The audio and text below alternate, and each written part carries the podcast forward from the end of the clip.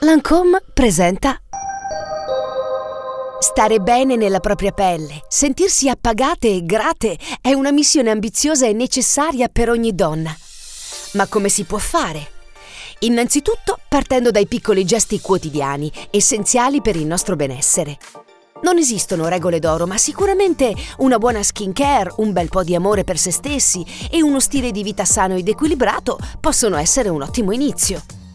Un'accurata skincare è anche il primo passaggio per poter realizzare un make-up perfetto.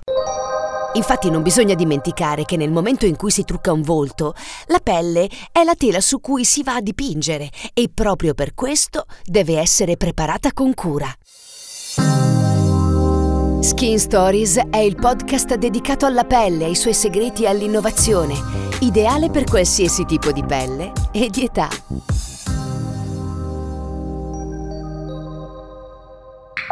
Clio Makeup è l'ospite di questo episodio di Skin Stories e chi meglio di lei avrebbe potuto guidarci in questo racconto? Benvenuta Clio, io partirei subito chiedendole quanto una buona skincare routine influisce sul make-up. Oggi la mia risposta è diversa rispetto a dieci anni fa. Quando ho iniziato, mi ricordo il mio percorso come truccatrice e quando ho frequentato il mio corso di make-up, per me la skincare era un po' secondaria. Avevo 20 anni e quindi probabilmente, eh, già data anche la genetica, avevo una pelle abbastanza bella e non mi preoccupavo più di tanto. Adesso che comunque gli anni passano, quest'anno ne ho appena fatti 39, sicuramente posso dire che la skincare ha superato addirittura il, il trucco, uh, gli do un peso importantissimo, investo tanto tempo e denaro proprio in, nella, nella giusta skincare perché mi rendo conto che se poi dopo provo ad applicare un make up ma non ho fatto bene la base con i giusti prodotti um, il risultato non è soddisfacente. Quindi veramente 99 su 100 skincare ci sono degli step di skincare che è necessario seguire e dai quali non si può prescindere? Ma secondo me la cosa più importante è intanto capire il proprio tipo di pelle, cosa che vedo che non tutti fanno. Magari si lanciano sul prodotto più famoso, su quello che viene consigliato dall'influencer di turno, senza pensare veramente al proprio tipo di pelle, al periodo dell'anno, perché poi cambia la skincare in base anche uh, al clima e a, e a tanti fattori si dà molto peso magari al, al, comprare una bella crema molto costosa, ma non si parla magari di detersione o di peeling, cosa importantissima, fare i peeling eh, in base al tipo di pelle, se è sensibile o delicata un po' meno, ma se abbiamo una pelle magari grassa un po' più robusta, farla un po' più spesso, sono tutte cose che, che bisogna imparare per tenere la pelle al meglio, perché poi almeno quello che vedo dai miei follower è che mi chiedono sempre come fare a far vedere meno i pori, come fare a non avere i punti neri e eh, pensano che ci sia qualcosa di miracoloso, è proprio il fatto di essere costanti.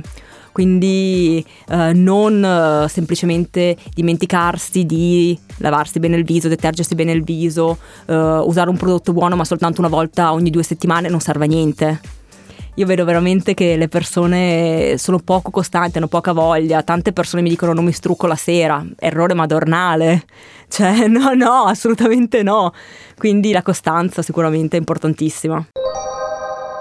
Dalla detersione al siero alla crema. Ci conferma quindi che ogni prodotto è importante per creare una routine impeccabile. Assolutamente sì. Uh, io sono ad esempio una fanatica dei seri, sono una fanatica delle maschere, della detersione, cosa che magari prima snobbavo, mi ricordo quando ero più giovane mi struccavo al volo con un po' di detergente messo anche male, non su tutto il viso, non avevo idea di cosa fossero i sieri, non mi ero mai fatto una maschera, quindi adesso per me cioè, la routine è composta da tanti prodotti diversi tra di loro e è importante per avere una bella pelle. Poi ovviamente in base al tipo di pelle uh, cambiano, quindi il siero che uso io non sarà uguale al siero che usi te o il siero che usa mia madre ad esempio che ha un'altra età, però trovare i prodotti giusti, ma soprattutto comunque la detergenza importantissima, cosa che prima veniva snobbata e um, concedersi anche dei del momenti di coccole. Ad esempio una volta mi ricordo che a New York avevo chiesto alla mia estetista ma qual è la differenza tra farsi la maschera a casa e farsi la maschera dell'estetista? Lei mi ha detto, beh guarda, il prodotto è lo stesso, però il fatto che tu qui in questo momento sia in uno stato di benessere, di relax, fa sì che il tutto avvenga meglio. E quindi io quando faccio la mia routine cerco di stare in uno stato di benessere, di relax, per essere un po' come dall'estetista anche se non lo faccio da sola. Ora lo sappiamo, nella cura di sé la pelle è, è, davvero un elemento chiave, ma quali sono le sue regole d'oro per raggiungere il benessere fisico e mentale? La regola sarebbe quella di dormire, cosa che per me è impossibile con due bambine piccole, però mi rendo conto che io mi vedo bella giorni alterni, non mi vedo sempre bella. La maggior parte delle volte quando sono rilassata, quando sono serena, Mm, anche se ad esempio non sono tanto truccata e appunto faccio soltanto una, una skincare molto base, mi riesco a vedere bella. E lo noto anche negli occhi del, delle persone che mi vedono, mi capita di arrivare in un ufficio rilassata, luminosa e le persone mi dicono wow che bella che sei oggi. Uh, c'è la giornata invece magari nella quale sono stressata, nella quale ho letto troppo il cellulare, ho visto magari messaggi negativi, uh, non ho dormito bene e improvvisamente non sono più bella. Quindi la bellezza è veramente un, non è ogni giorno uguale, è una cosa molto soggettiva e secondo me um, varia veramente da, da come ci sentiamo, cioè riusciamo ad apparire belli se ci sentiamo veramente bene, l'unico modo è quello. Quali insegnamenti di bellezza trasmetterà alle sue figlie? Guarda, la cosa più importante per me che mi rendo conto dal mio vissuto è cercare di non giudicarle. Io sono sempre stata giudicata tutta la mia vita, quindi sei troppo grassa, uh, mangia meno, uh, metti questo, non vestirti in quel modo, i capelli così no, uh, c'hai i denti storti, anche da persone della mia famiglia. E questo mi ha fatto crescere come una ragazzina con tanti complessi. Io quello che cerco di fare verso le mie figlie invece è cercare di non renderle complessate. Ieri, ad esempio, la mia bambina più grande era, cioè, l'ha vista un po' dimagrita perché è un po' ammalata in questi giorni, quindi non sta mangiando. E, e le ho detto, mamma mia, Grace sei troppo magra. E mi fa, cosa vuol dire? Faccio, vuol dire che stai perdendo peso. E allora la babysitter ha detto, ah, beh, è bella così. E ho detto, no, non voglio darle questo concetto del magra è bella. Cioè lei è bella comunque anche con dei chili in più. Quindi non voglio fare quell'errore del, del, del dire se sei magra sei bella. Perché a me è stato fatto e secondo me mi ha, mi ha un po' rovinato. Sto ancora combattendo contro questo demone del, del peso. Uh, quindi per me è veramente importante cercare di renderle adolescenti sicure di sé, a prescindere da come sono e da come appaiono. E quando tornerà la sera tardi e non vorrà struccarsi? Assolutamente no, quello lo deve fare. Ho anche proibito la, la pinzetta a mia figlia, cioè quando lei mi ha, me l'ha vista, le ho detto amore questa è una cosa che tu non userai, perché va bene tutto, però no, le sopracciglia anni 20, perché poi dopo magari vanno anche di moda fra dieci anni, però poi se dopo vuoi tornare di nuovo alle sopracciglia folte non ci potrai tornare perché se sei sfigata come tua madre non cresceranno mai più. Valorizzare le nostre imperfezioni, ma pur sempre provando ogni giorno a migliorarci. È questa quindi la strada verso una bellezza più consapevole e una più facile accettazione di sé? Assolutamente. Dieci anni fa mi ricordo che facevo tutorial per sembrare, tipo il tutorial per sembrare questa celebrity, il tutorial per assomigliare a quest'altra. Cioè volevo e soprattutto mi veniva chiesto uh, proprio di seguire questo modello di imitare le persone senza invece considerare i nostri pregi, difetti e migliorarci e cercare di prendere veramente uh, il meglio. Adesso il mio stile, il mio modo di anche comunicare è cambiato tantissimo. Mi rendo conto che era un modello sbagliato quello che utilizzavo dieci anni fa, ero comunque trasportata da quello che andava di moda all'epoca. Adesso cerco di non fare più quello che va di moda, ma di fermarmi a riflettere e soprattutto avendo un pubblico anche molto giovane, per me è molto importante il messaggio che trasmetto. Quindi quando parlo di trucco, quando parlo di skincare, cerco sempre di non far passare mai il concetto di difetto, cioè la ruga non è un difetto, il poro non è un difetto e questo è importantissimo che le persone lo capiscano. Ad esempio anche un paio di mesi fa avevo parlato de- della lotta ai filtri su Instagram o in generale sul, sul web, uh, io ad esempio non li utilizzo e penso che distorgano la, la, la realtà.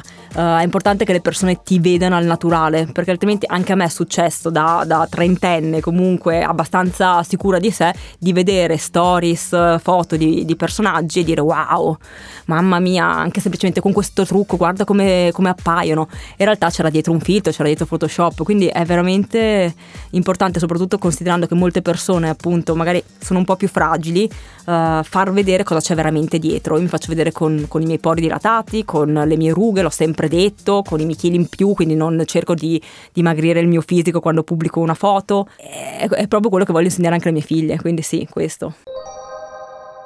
Per lei e per il suo lavoro, premia quindi essere autentici, senza filtri, insomma?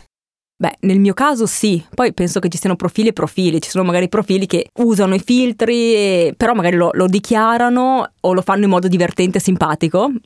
Uh, nel mio caso, ad esempio, io come persona, secondo me, rende il fatto che io sia così. Sono sempre stata così, molto pura. Sono, sono la classica persona che ha iniziato a fare video con lo stendino di casa dietro. Quindi da me la gente si aspetta quello. Sarebbe sbagliato e non mi sentirei me stessa se fossi diversa. Sicurezza e autostima passano anche attraverso l'accettazione di se stessi.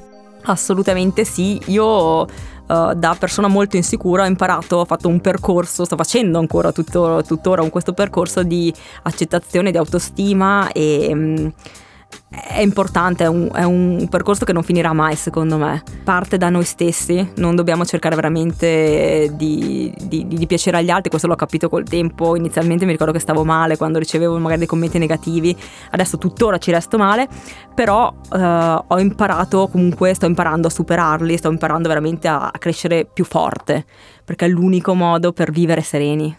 Ha notato un approccio differente alla skincare e al trucco da parte delle nuove generazioni? Sicuramente le nuove generazioni sono più consapevoli. Um, diciamo che il web ha aiutato anche in questo. Quando io ero giovane, comunque dovevi aspettare il giornale, uh, leggevi tre risposte perché la sezione beauty era di una pagina e mezzo, e quindi non è che sapevi tanto. Oggigiorno, con tutti i video che ci sono, con tutte le persone che parlano, si è più informati. Quindi secondo me è un bene questo, ci sono troppe cose là fuori, quindi bisogna fare un po' di scrematura, però sicuramente sono più fortunati rispetto alla nostra generazione. Quali sono le loro richieste più frequenti? Beh, di solito la cosa che mi chiedono di più è, beh, riguarda di solito il trucco.